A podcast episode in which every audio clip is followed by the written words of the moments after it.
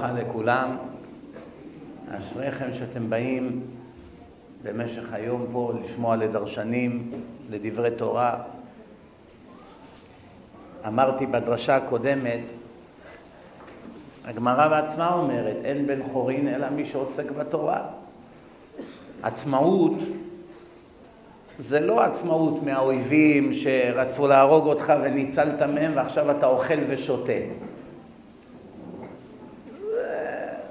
עצמאות אמיתית, להיות בן חורין אמיתי, זה אך ורק למי שעוסק בתורה.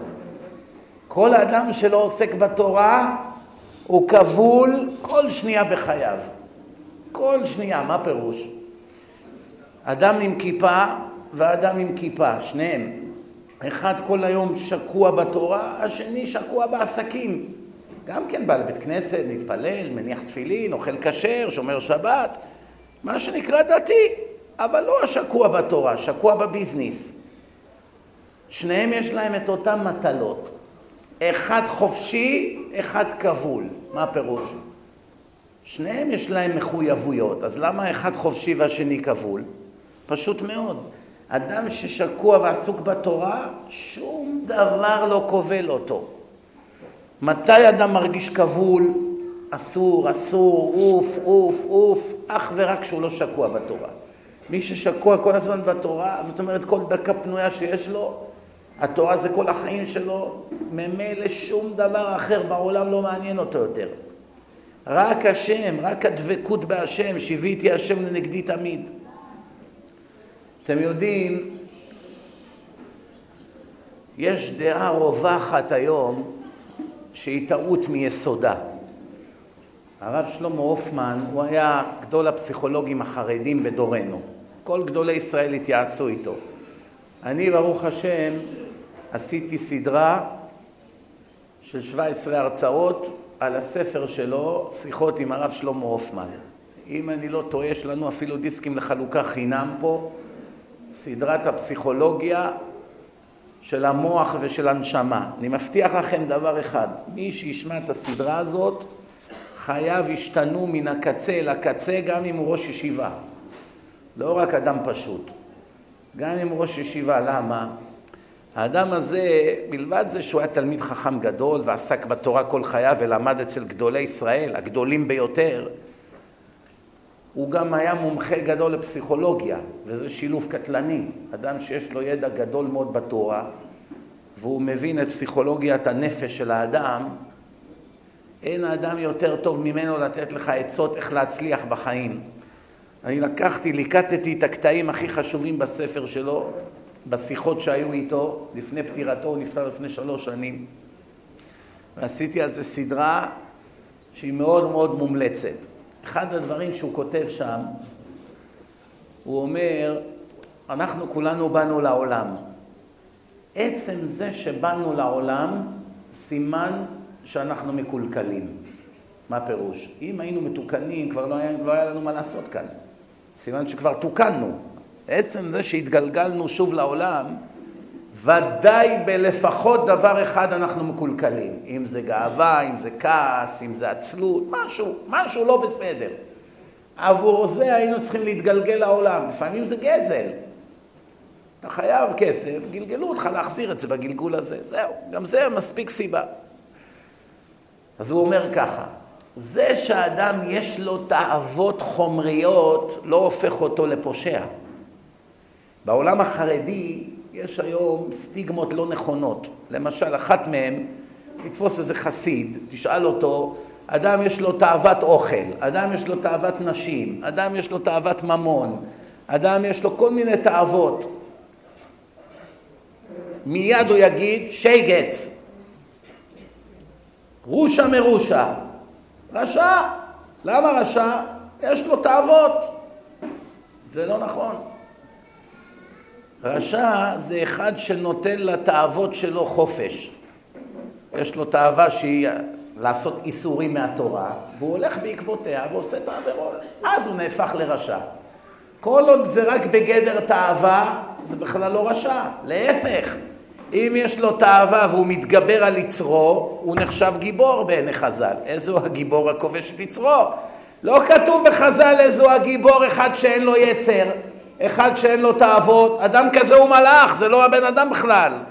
לא היה לו למה לבוא לעולם בכלל. אם אתה באת לעולם, באת עם תאוות החומר. כל אדם שאומר לך אני אין לי תאוות כסף, שקרן. כל אדם שאומר לך אין לי תאוות נשים, שקרן. כל אדם שאומר לך אין לי תאוות מיתה, בטן גב, עצלות, שקרן. נכון שיש אנשים יוצאי דופן שבדבר מסוים הם מתוקנים, ברור, מה, זה כבר אנשים שתיקנו משהו מסוים. אבל להגיד שאין לי את התאווה הזאת זה שקר. השם אמר, אני בראתי אותך עם היצרים האלה. זה היצרים הבהמיים, כמו שלבעל חיים יש יצרים, גם לאדם, לגוף, יש יצרים. זה חלק מהטבע, זה חוקי הטבע.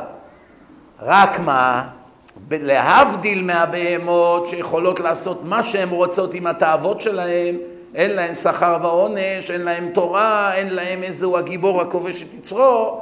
אדם, כיוון שהוא חצי מלאך, חצי בהמה, ממילא זה הכלאה של גוף ונשמה, החצי האלוקי חייב לנצח את החצי הבהמי. זה תכלית החיים.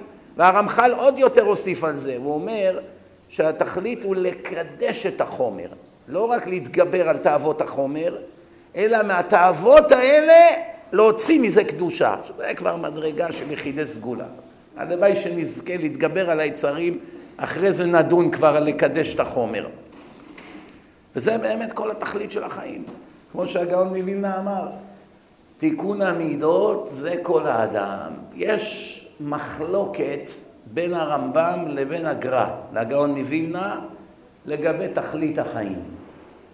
במסקנה, שניהם יש להם את אותה מסקנה, אבל בדרך יש מחלוקת. אני אגיד לכם מה עם שני השיטות, תגידו לי איזה מביניהם לדעתכם יותר מסתדרת עם השכל. זה שני ענקי עולם, גם הרמב"ם, גם הגאון מווילנה, כן? דרך אחת אומרת שהאדם נברא עבור שמירת המצוות, שעל ידי שהוא ישמור מצוות, זה ילמד אותו להיות בן אדם יותר טוב ולהתגבר על כל התאוות ועל היצרים וכולי, כן? ואז ממילא הוא יגיע לתכלית שלו. והדרך השנייה, שהאדם צריך ללמוד תורה. שניהם מודיעים שהאדם חייב ללמוד תורה, זה ודאי, אין שאלה בכלל. יום יום והגית בם יומם ולילה. רק מה? שיטה אחת אומרת, אתה צריך ללמוד תורה כדי שתדע איך לשמור מצוות. שעכשיו שתשמור מצוות, זה יהפוך אותך לבן אדם יותר טוב ותתקן את המידות וקיימת את התכלית. שיטה שנייה, שיטה שנייה אומרת, אתה חייב ללמוד תורה, כי התורה תמיס את היצר הרע, תחליש אותו. בראתי יצר הרע, בראתי תורת תבלין. התורה ממילא תחליש את היצר הרע, וממילא יהיה לך פחות התנגדות לעשות את רצון השם ולקיום המצוות וכולי, ועל ידי זה תהפך לאדם שחי ושומר מצוות וכולי. בסופו של דבר לשניהם אתה חייב ללמוד תורה כל יום, ושניהם מודים שאתה חייב לתקן את המידות. רק השאלה היא מה, מה גורם למה. שמירת המצוות גורמת לתיקון המידות, או על ידי שאתה מתקן את המידות זה יגרום לך לשמור את המצוות יותר טוב. איזה מביניהם לשיטתכם יותר הגיונית? זאת אומרת, בזה שעכשיו אנחנו נלמד תורה זה ימיס את היצר הרע ועל ידי זה נהיה מסוגלים לשמור את המצוות. זאת אומרת שזה התכלית, התכלית זה שמירת המצוות. או שעל ידי שנשמור את המצוות זה יהפוך אותנו לאנשים שמתקנים את המידות, כי הרי מה זה, אני אתן לכם דוגמה. למשל, אדם צריך עכשיו לכבד את ההורים שלו. נגיד שלא שפר עליו מזלו וההורים שלו לא בדיוק, חינכ... לא בדיוק התנהגו אליו יפה. ביזו אותו, השפילו אותו, ניצלו אותו, לא נתנו לו כלום. איך אומרים? זרקו אותו להנחות. כיוון שההורים האלה לא הורים טובים, גרמו לו הרבה נזקים בחיים, אז הוא שואל את עצמו, מה אני חייב להם בכלל? עדיף שלא מביאים אותי לעולם, מביאים אותי ומתייחסים אליי ככה. אבל ממילא עכשיו התורה אומרת, הוא חייב לכבד אותם. לא יכול לבזות אותם, לא כלום, אפילו שהם לא הורים מושלמים. כבד את אביך ואת אמך, לא כתוב בתנאי שהם צדיקים ואנשים מתוקנים ושנתנו לך את כל העולם. זה לא כתוב. אלא מה? כל אדם חייב לשמור. כמובן שאם אבא שלו אפיקורס ושונא השם ומבזה את התורה, יש בזה גדרים. אבל באופן הכללי, גם אם ההורים שלך הם לא הצדיקים הכי גדולים, חכם עובדיה אומר, צריך לכבד אותם, לא לבזות אותם וכולי. עכשיו, אדם כזה, אין לו שום רצון לכבד את ההורים שלו. להפך, אם הוא היה יכול, הוא היה הולך נגדם. רק מה, הוא לא נעים לו, כתוב בתורה ככה, אז הוא נלחם בעצמו לכבד אותם. אבא שלו אומר לו, לך לכאן, תקנה לכאן, תסיע אותי לשם, תבוא תיקח אותי. ואדם כזה נלחם עכשיו בעצמו, והוא על ידי זה שהשם ציווה, כבד את אביך ואת אמך, הוא נהפך לאדם יותר טוב. כי אם לא היה הציווי הזה, הוא היה הולך ונלחם ומבזה ומגדף. זאת אומרת, מעצם הציווי, שהוא עכשיו משעבד את עצמו לציווי השם, זה לאט לאט הופך אותו לבן אדם יותר טוב. מצד אחר, יש דרך אחרת להסתכל על זה. עכשיו שאתה לומד תורה, התורה ממיסה את היצר הרע שלך, קל לך עכשיו לקיים את המצוות. לא בגלל שאתה שומר מצוות נהיית בן אדם יותר טוב. בגלל שלמדת תורה, עכשיו קל לך לקיים את המצוות, אין לך התנגדות. אני אתן לכם ראייה למה אני מתכוון. פעם נתתי איזו דרשה בניו יורק באיזשהו מקום, ובמקום הזה שהייתי מדבר שם כל שבוע, היה פוליסה, בעל המקום, הוא התנגד שיבואו משולחים לאסוף כסף בזמן הדרשות. הוא אמר, מי שרוצה לאסוף כסף שיעמוד בחוץ. בכניסה או ביציאה, תאסוף, לא תיכנס לתוך בית המדרש בזמן שנותנים שיעור ותתחיל להסיח את דעתם של הציבור, תאסוף בחוץ. טוב. אז ממילא ידעתי ששם אף פעם לא יבוא מישהו באמצע ויתחיל לאסוף תרומות וכולי. טוב. יום אחד, אני בא לנותן איזו דרשה מסוימת, פתאום התחלתי לדבר על צדקה ועל מעשרות ועל תמיכה בכוללים ותלמידי חכמים וזכות התורה. בכלל לא היה הנושא. פתאום, לא יודע, משהו קרה, התחלתי להיסחף לדבר הזה. חצי שעה אני מדבר על כמה גדול זכות של אחד שמקים תורה, כרי כתוב, ארור אשר לא יקים את דברי התורה הזאת ואמר כל העם אמן. מה זה יקים? לא כתוב יקיים. יקיים כבר כתוב במקומות אחרים שצריכים לשמור מצוות. יקים עולה של תורה. זאת אומרת, בכל דרך שאפשר, בכסף, ברגליים, בפרסום, בכתת את רגליו, באסיפת כספים, כל אדם לפי כישרונו, כן? עכשיו אני מדבר חצי שעה, פתאום נכנס בעל המקום עם אחד רב מרמות, שיש לו כולל ברמות, קוראים לו הרב שטרית, שיחיה, בן אדם צדיק, תלמיד חכם, ענב מאוד וביישן מאוד. הוא בחיים שלו לא בא לאמריקה לאסוף כסף, זו פעם ראשונה שהוא איכשהו נקלע לסיטואציה, והוא נכנס עם בעל המקום באמצע הדרשה, והבעל המקום שם בא לוחש לי באוזן, תשמע, זה, אני חורג ממנהגי, זה מקרה חירום. עוד עשרה ימים הכולל שלו נסגר, הוא חייב לארגן 15 אלף דולר דחוף, אם לא ייסגר הכולל, זהו. והוא לא יודע מילה אחת באנגלית, והוא ביישן מאוד. והוא כבר שבועיים פה לא אסף אפילו את המחיר של הכרטיס טיסה. אם אני לא אעזור לו, הוא אבוד. לכן אני חורג ממנהגי. ככה הוא לוחש לי באוזן, תעשה טובת פרט. תפרש להם מה שהוא אומר, הוא לא יודע אנגלית. התחלתי, תוך כדי עכשיו שאני, עכשיו הם לא יודעים שחצי שעה לפני שהוא נכנס, אני כבר נתתי להם באבי אביהם. אז איך שהוא נכנס, פתאום הבנתי למה השם סובב לי את הראש. אמרתי להם, רבותיי, יש כאן את הרב שטרית מרמות, וכך וכך הסיפור, ישר איזה אחד מרים את היד, 4,000, 4,000 דולר. שתבינו, אם זה לא היה חצי שעה קודם, הוא היה אומר 100, 101, 180, וואו, 180, וואו. מיד, אותו אחד אומר, 4,000 בשביל אבא ואימא שלי. חוץ מהוא נתן 4,000, נהיה 8,000. 4,000 בשביל אחותי ובעלה. זה שישב לידו כבר לא היה נעים לו. אמר ארבעת אלפים גם, נהיה כבר שש עשרה אלף. היה איזה אחד, אמר אלף, אני עוד זוכר את הסדר של המאורעות, למה זה היה ממש נס לנגד עיניי. לא עברו שלושים שניות, כבר יש שבע עשרה אלף דולר. עוד אנשים צעקו שלוש מאות שישים, מאתיים, חמש מאות, עשרים אלף דולר בדקה וחצי. עכשיו הוא לא מבין מילה, לא יודע אנגלית. הוא לא מבין מה צועקים, מה אומרים, מסתכל ככה. אומר לי, מה, מה הולך פה? אמרתי לו, אספת את כל מה שאתה צריך. אומר, מה? היית צריך לראות מה הלך שם. נגמר השיעור, הצטלמו איתו, חיבקו אותו, אחר כך הוא בא אליי לשבת, והתיידדנו עד היום הזה. מה יצא פה? אם לא היה חצי שעה של התורה שקדמה לזה, שהעמיסה להם לגמרי את הקמצנות, היא ביטלה את הקמצנות. קמצנות יש בכל אדם, במינון מסוים, יש יותר, יש פחות, כן? כל אדם יש בו איזה מידת קמצנות, עד סכום מסוים. אחד קמצן על מאה, אחד קמצן על אלף, אחד קמצן על עשרת אלפים. אבל באיזושהי נקודה יש, יש גבול לנדיבות. כל אדם, איפה שהקו האדום שלו, עלה בכמה דרגות.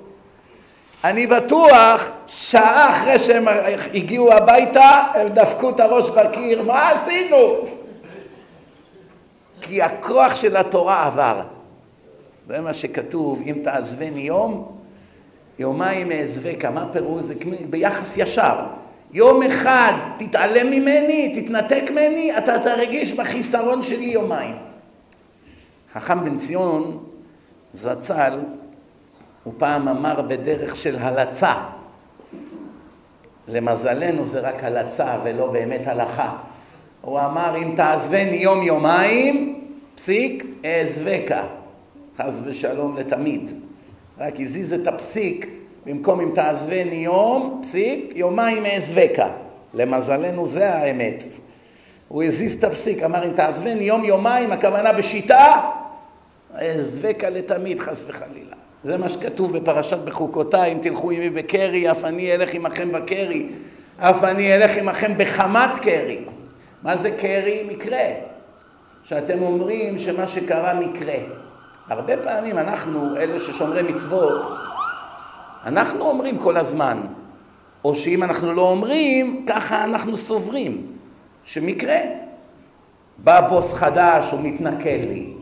זאת אומרת, בגלל שבא בוס חדש, יש לי צרות. מה פתאום? היה תנועה, אז פספסתי את הטיסה. מי שמדבר ככה הוא לא שם לב, אבל זה כפירה. כפירה גמורה. רק מה, אנחנו כמובן לא מתכוונים להיות כופרים.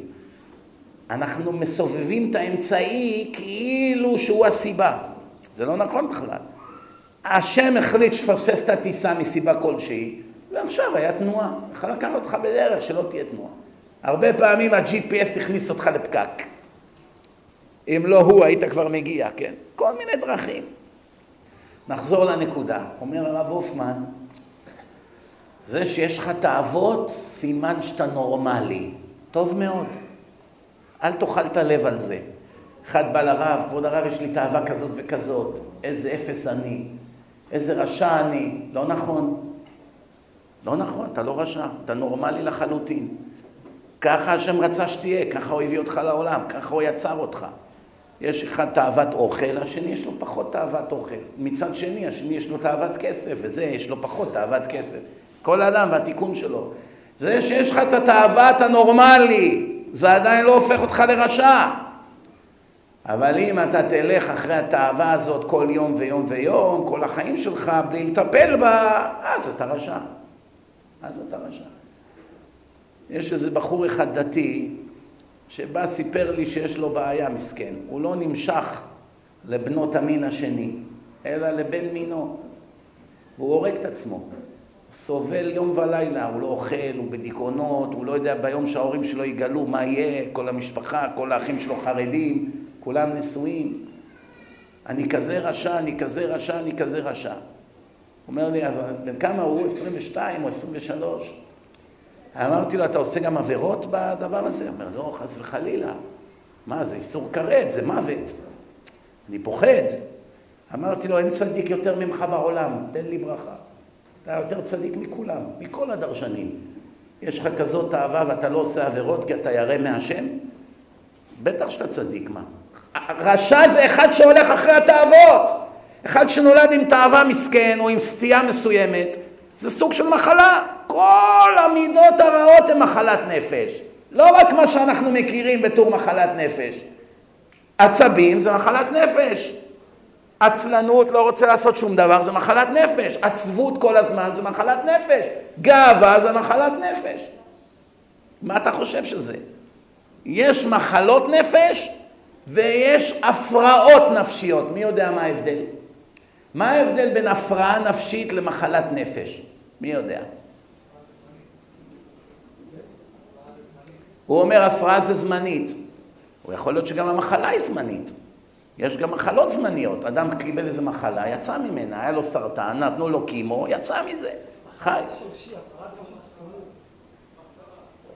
אני אתן לכם רמז. מחלת נפש צריך פסיכיאטר. הפרעה נפשית צריך פסיכולוג. אתם יודעים מה ההבדל בין פסיכיאטר לפסיכולוג או לא? יפה מאוד. פסיכיאטר מטפל בך על ידי תרופות. פסיכולוג מדבר איתך, מטפל בך על ידי שיחות. איך אחד יכול לרפא אותך על ידי שיחה, והשני רק על ידי כדורים? כבר נתתי לכם 80% מהתשובה. מי יכול להגיד לי מה ההבדל בין מחלה להפרעה?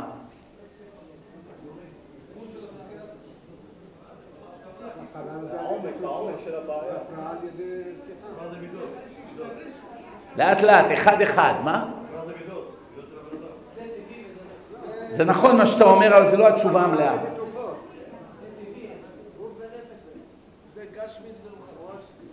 הוא ענה את התשובה, גוף ונפש. כשאתה צריך פסיכיאטר שייתן לך תרופות מסוימות, סימן שהבעיה היא אצלך מושרשת בגוף. למשל, יש כזה דבר שנקרא מניה דיפרסיה. שמעתם על זה? אדם יש לו התלהבות, התלהבות, התלהבות, ככה יומיים שלושה הוא הייפר, ואז קריסה. זה לא תלוי בבן אדם, זה קימיקלים שיש לו בתוך המוח, יש חומר בתוך המוח, חומר גשמי, אבקה מסוימת, משהו מתוך המוח, אם יש לך יותר מדי מזה או פחות מדי מזה, זה משפיע לך על הנפש. זאת אומרת, משהו אצלך פיזי גרם לך להתנהגות נפשית מוזרה. התרופות מווסתות את זה, כמו סקיזופרניה, אדם שיש לו כמו פיצול אישיות, מדבר עם עצמו, מחליף קולות וכולי, נותנים לו כדורים מסוימים, זה מייצב לו את המצב. הוא מסוגל לתפקד, הוא יודע מי הוא. זאת אומרת, זה משהו פיזי בתוך המוח, זה רק פסיכיאטר יכול לטפל.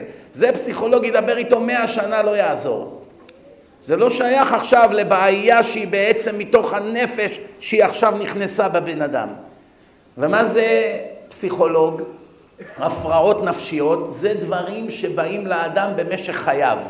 למשל, טראומה מסוימת שהוא עבר בילדותו. למשל, הוא ראה לו עלינו איזה רצח קטלני בזמן שהוא היה ילד, זה מאוד השפיע לו על הנפש. אבל הוא לא יודע את זה. אחרי זה מתפתחת אצלו הפרעה נפשית, שהיא הולכת ומחמירה עם השנים כי לא טיפלו בזה. ואז בגיל 20-30 אתה רואה אותו מתנהג בצורות מסוימות שאף אחד לא יודע מאיפה זה בא. אם היו מטפלים בזה בזמן שזה התחיל, אפשר היה לייצב את זה צ'יק צ'אק. עכשיו הרבה יותר קשה. זה נקרא הפרעות נפשיות. למשל, לפעמים יש לך אישה, בחורה, היא בת 19, היא לא רוצה לצאת לשידוכים. מה קרה? לא רוצה. ההוא לא רוצה, זה לא רוצה, זה... מה את רוצה? תגידי מה את רוצה? את רוצה בחור ישיבה? את רוצה תלמיד חכם? את רוצה איש עסקים? את רוצה מודרני? דברי! לא, זה לא. היא לא אומרת מה. היא בעצמה גם לא יודעת למה. יש לה פחד מלצאת לפגישה עם גבר. אז אף אחד לא מבין. היא עצמה לא מבינה. אם עכשיו תבוא ותדבר איתה, היא לא תדע למה. מה הסיבה? שהיא הייתה בת שנתיים, איזה סוטה אחד התעסק איתה, ועשה לה נזק נפשי, והיא אפילו לא יודעת את זה, היא הייתה בת שנתיים. זה דבר, זה צלקת שנגרמה בתוך הנפש, והיא לא יודעת מזה, זה יכול להיות לפעמים גם מגלגול שעבר. זה אפילו דבר שנגרם לך בגלגול שעבר, וחזרת איתו, והצלקת הזאת עדיין קיימת אצלך בנשמה, וזה משפיע על ההתנהלות שלך. איך מטפלים בדבר כזה? כתוב בתורה. אין הרי דבר שהתורה לא דיברה עליו. כתוב, בגמרא יש שתי דעות. הגמרא אומרת למשל, דאגה בלב איש יסיחנה, בשין, דאגה בלב איש יסיחנה, עם סמך. מה ההבדל בין יסיחנה עם שין, סין, או יסיחנה עם סמך? יסיחנה עם סין זה ידבר למישהו, יסיחנה לאחר. יסיחנה בסמך זה יסיח את זה מדעתו. בואו נסביר. אתם יודעים, אם מישהו מכם הלך פעם לפסיכולוג, אז אני אסביר לכם איך זה הולך. אתה נכנס לפסיכולוג, והוא אומר לך, מתחיל לשאול אותך ומדבר איתך, ואז כמעט כל הפגישה אתה מדבר. הפסיכולוג בקושי אומר שניים, שלושה משפטים. טוב, בוא נדבר על זה שהיית בארצות הברית מגיל כך וכך על גל אחד. ספר לי מה היה שם. ואתה מדבר עשרים דקות, והוא שותק. אחר כך הוא אומר עוד איזה משפט שניים, ואתה מדבר, ועוד איזה משהו. וכשקורה לך את זה, מה אתה מרגיש? ואז אתה מדבר, ואז... בקיצור, כל הפגישה הוא דיבר בקושי שתי דקות. שעה שלמה אתה דיברת. זה כל הפסיכולוגיה. לתת לבן אדם לדבר את מה שמעיק עליו, זה כבר חצי מהרפואה. זה מה ששלמה המלך אמר לנו לפני שלושת אלפים שנה. עשה לך רב, זה לא מה שאנשים חושבים. כולם חושבים, עשה לך רב, יש עכשיו אלף רבנים בדור, תלמידי חכמים, כמו שהיה כאן אחד מגדולי הדור לפניי, הוא תלמיד חכם גדול, אני אשאל אותו בהלכה, הוא דיין, בית דין וכולי, אני אשאל אותו בהלכה. זה לא הכוונה עשה לך רב. מה זה עשה לך רב? מה, אתה תקבע מי הרב שלך? לא. עשה לך רב, הכוונה, לא כתוב בחר לך רב. אם היה כתוב, תבחר לך אחד מהרבנים הקיימים. יש אלף תלמידי חכמים בדור, תבחר אחד מהם שיהיה הרב שלך. זה, אז, אז הבנו, אבל מה זה עשה לך רב? כאילו שעכשיו הוא לוקח ובונה אותו. מה זה עשה?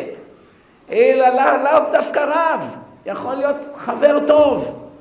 אדם שיודע, שיכול לשמוע, שנותן ביקורת בונה, שאכפת לו ממך, שאתה יודע שהוא אוהב אותך והוא לא ייתן לך עצה רעה, והכי חשוב, שהוא אוזן קשבת. ברגע שאתה מדבר איתו, הוא מייצב לך את כל הראש. מוציא אותך מהספקות, מכל ההתלבטויות, מהדילמות. הרי כתוב בגמרא, אין שמחה אלא כהתרת הספקות. רוב החיים של האדם הוא חי בספקות. לעבור דירה, לא לעבור. להתחתן איתה, לא להתחתן. להתגרש, לא להתגרש. לשלוח את הילד לכאן או לשלוח אותו לשם. לעבודה הזאת או העבודה הזאת. הכולל הזה או הכולל הזה. הרב הזה או הרב ההוא. אין סוף להתלבטויות. הלבטים והספקות מכניסים את האדם למועקה. מישהו שמתיר לו את הספקות, משחרר אותו מהמועקה. ואיך מתירים אדם מהספקות? לא רק שאתה אומר לו מה לעשות, עצם זה שאתה נותן לו לדבר, כבר הנפש שלו נרגעת. ולכן הגמרא אומרת, דאגה בלב איש יסיחנה לאחר. לא הכוונה שהאחר הזה יודע מה לעשות. הוא יושב ובוכה איתך ביחד. מה הוא יעשה? הוא לא יודע מה לעשות. זו בעיה שאין לה תרופה עכשיו, מה אנחנו יכולים? אדם הפסיד את כל כספו. היה לו 20 מיליון, נמחק הכל ביום אחד בבורסה.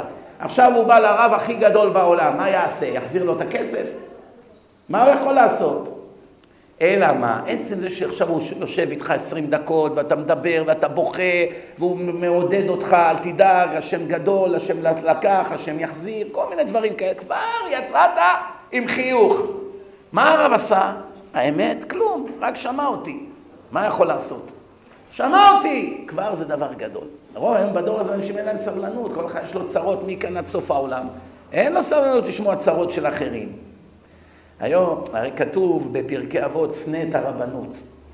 למה שנא את הרבנות? זו מצווה גדולה להיות רב, לזכות את הציבור, ללמד תורה, להדריך אותם. זה דבר טוב, הרי אין גדול כמזכה הרבים, נכון או לא? מה הכוונה? זה הורג אותך נפשית, זה ממוטט אותך. עצם זה שאתה כל היום צריך לשמוע צרות של אנשים, אתה יודע איזה אומלל אתה? אני אומר לכם ניסיון. כל היום קורא אימיילים של אומללים וצרות ואנשים שמדברים איתך לפני השיעור ובחוץ ובאים ודופקים לך על הזה ואתה אין לך גם את הזמן ואתה לא יכול לטפל בכולם ואתה משתגע כבר. אתה יוצא מדעתך, אתה לא יכול להירדם בלילה. יש לך צרות שהן צרות של אחרים. זה בעיה נוראית. רק מזה לבד רב מגיע לו 100 מיליארד דולר משכורת. רק זמן שצריך לשמוע את כל האומללים. זה לא יאומן. אתם יודעים שהרבה מהפסיכולוגים והפסיכיאטרים מתאבדים בסטטיסטיקה, הרבה מהם מתאבדים. למה? הם מרוויחים 600 דולר לשעה, מה רע? יושב, שומע איזה מישהו בוכה לו, הוא מקבל משכורת יפה מאוד. אלא מה? זה משפיע עליו נפשית. זה גורם לו, הוא עצמו, להיות, לחיות את הסבל של הלקוחות שלו. זה מציאות, רבותיי, זה לא צחוק. והגמרא מביאה עוד, עוד אפשרות. יסיחנה מדעתו. איך אדם מסיח את דעתו? בואו אני אראה לכם דוגמה. למשל, אדם יש לו צרות גדולות מאוד בביזנס. צרות גדולות. לחצים, עצבים, הפועל עזב, אין לו עכשיו, לא יודע מה לעשות, ביקורת, מס הכנסה, הרבה צרות. שותף, תובעים אותו. ברגע שהוא נכנס לישיבה, גמר שחרית ויושב ללמוד עכשיו איזה שעתיים גמרא. בזמן שהוא שקוע בגמרא, הצרות האלה מפריעות לו או לא? לא. הוא שקוע בגמרא, הוא לא חושב מה יהיה. מתי הצרות חוזרות? כמה דקות אחרי שהוא קם, סגר את הגמרא, יצא למכונית לנסוע עכשיו לעבודה, הכל חוזר לו, בום, מכה בפניו. נמצא שכל עוד הוא עסוק בדבר אחר, הוא לא סובל מהבעיה. זאת אומרת, הוא מסיח את דעתו ממנה. עכשיו, יש כמה דרכים להסיח את דעתך. למשל, אני אתן לכם דוגמה. רבי עקיבא היה עם הארץ בן 40, יש אומרים גרוש עם ילד גם. בקיצור, לא היה מציאה. מנקה סוסים, עובד אצל איזה עשיר אחד, מבריש לו את הס... בימינו זה כמו אחד ששוטף את המכוניות, כן? מטפל במכונית, מנקה, שם.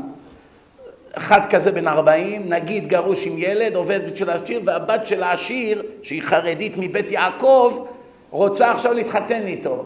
אוי לבושה, אוי לכלימה. אבא שלה מסכן, איך נפלה עליי הצרה הזאת עכשיו? כן? זה בערך מה שהיה שם.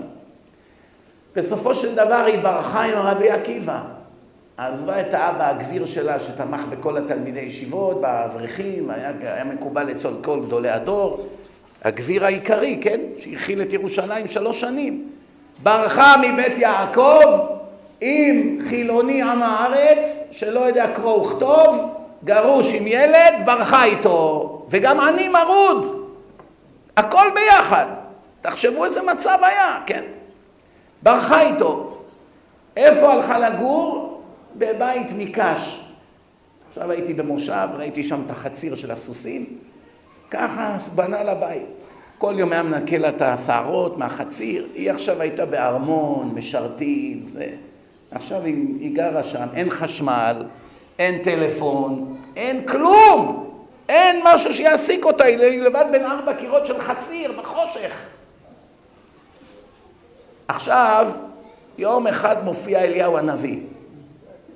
אליהו הנביא הופיע, אומר לה, הוא בא בתחפושת של העני, סליחה, אתם עשירים בקש, אולי אתם יכולים לתת לי קצת קש? אין לי קש. והם, מה, בטח, בטח, קח קש, נתנו לו קש, הרגישו על גב העולם. זה הסיפור. עכשיו, אני, יש לי שתי שאלות. שאלה ראשונה, כבר ראינו בגמרא כמה פעמים שאליהו הנביא בא לאנשים מסוימים והעשיר אותם. העשיר אותם, לא נתן להם עכשיו, לא בא עכשיו לבקש מהם עוד שייתנו לו גם משהו, אלא העשיר אותם.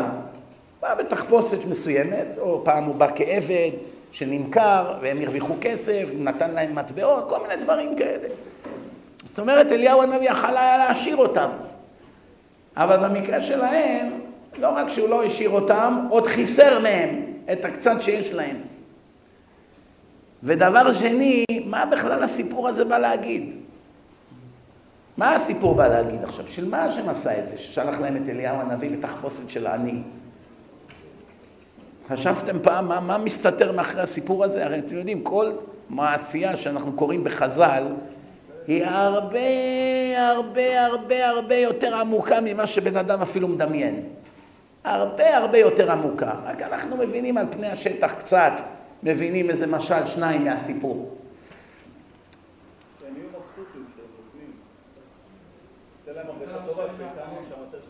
ומה למדת מזה? למדת מזה שהבעיה של האדם היא לא העוני שלו. אין שום בעיה להיות עני מרוד. בכלל. זה בדיוק אותו דבר כמו להיות עשיר גדול. הבעיה היא מה עובר לך בראש בזמן שאתה עני או עשיר. הראש זה הבעיה, לא המצב. מה הפירוש? ברגע שאתה עכשיו גר במקום של עניים, כולם מסכנים, עניים, בקושי גומרים את החודש, ואתה, אבא שלך הוריש לך, אני יודע כמה מיליונים, אז אתה הגביר של השכונה. כולם עושים לך כבוד, ואתה מרגיש איזה בר מזל אני וכולי. יום אחד עכשיו, איך אומרים, אם האוכל בא לך תעוון, עברת לשכונה של עשירים, מתייחסים אליך כמו שמש.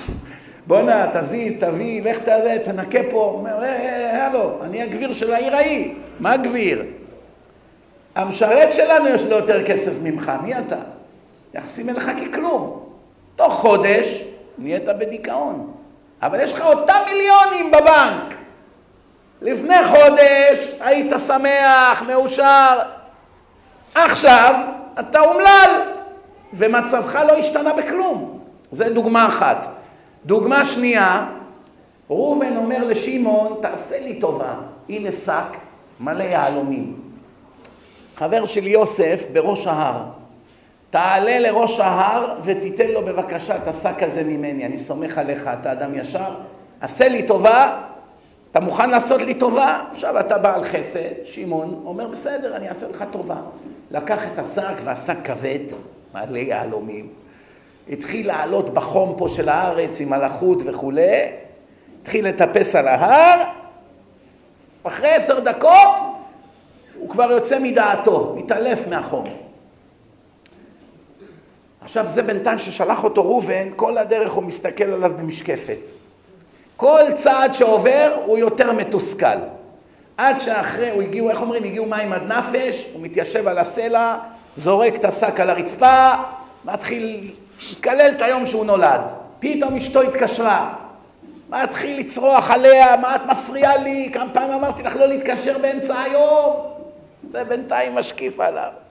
אומר, טוב, טוב, לפני שבאמת הוא מתאבד, בואו נתקשר אליו עכשיו. מתקשר אליו, שמעון, סליחה, אני שכחתי משהו חשוב להגיד לך.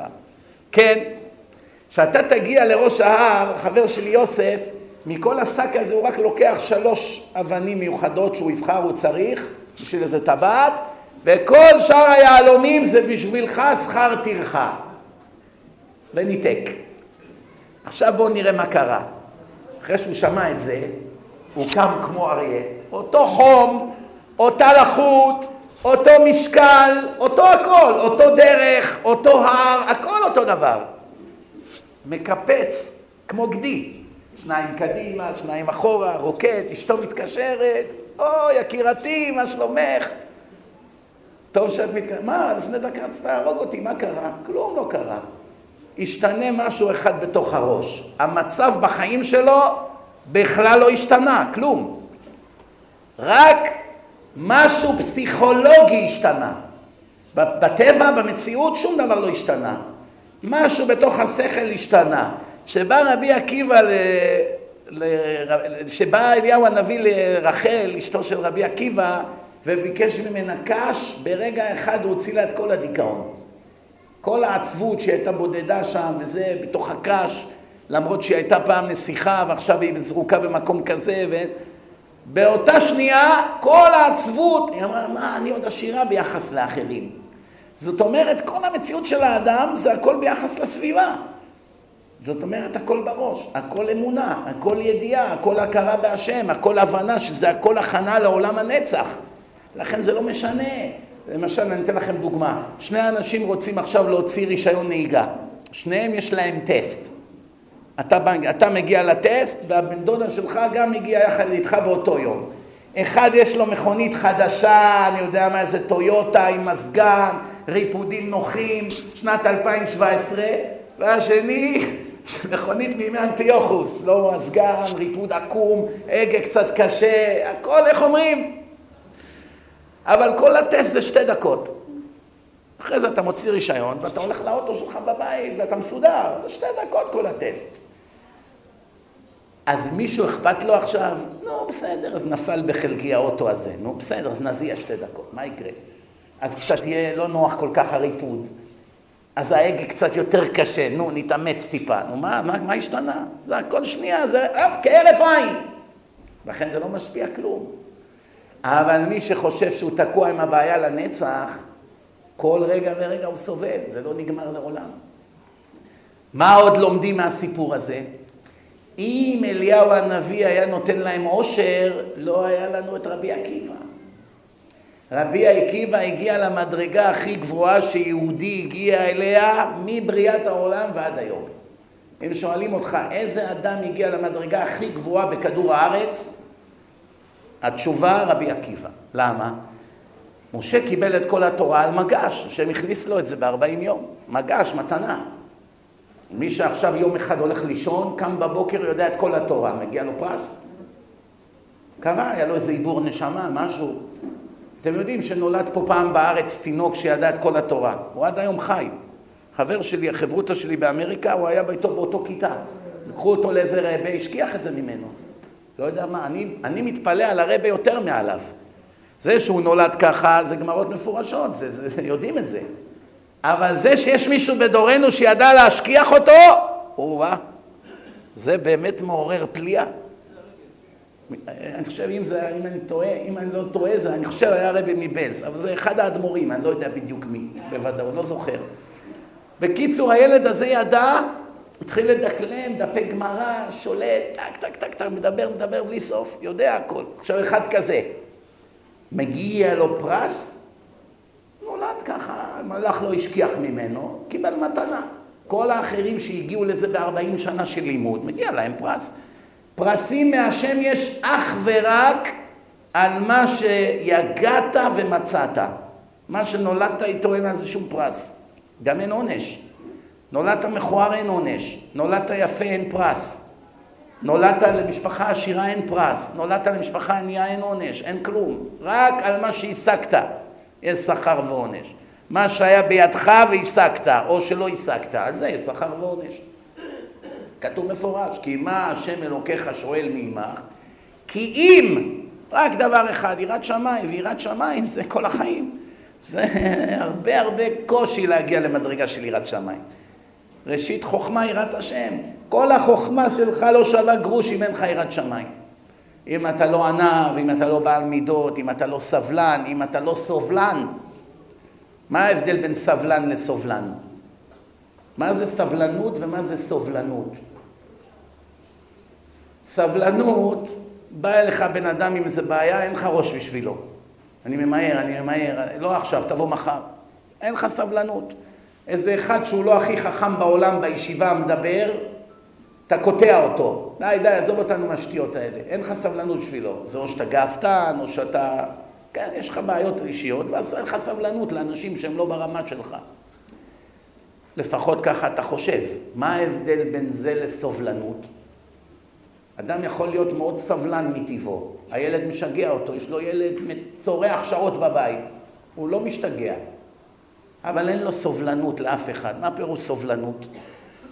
סובלנות, אתה לא מקבל דעות שונות משלך מאף אחד.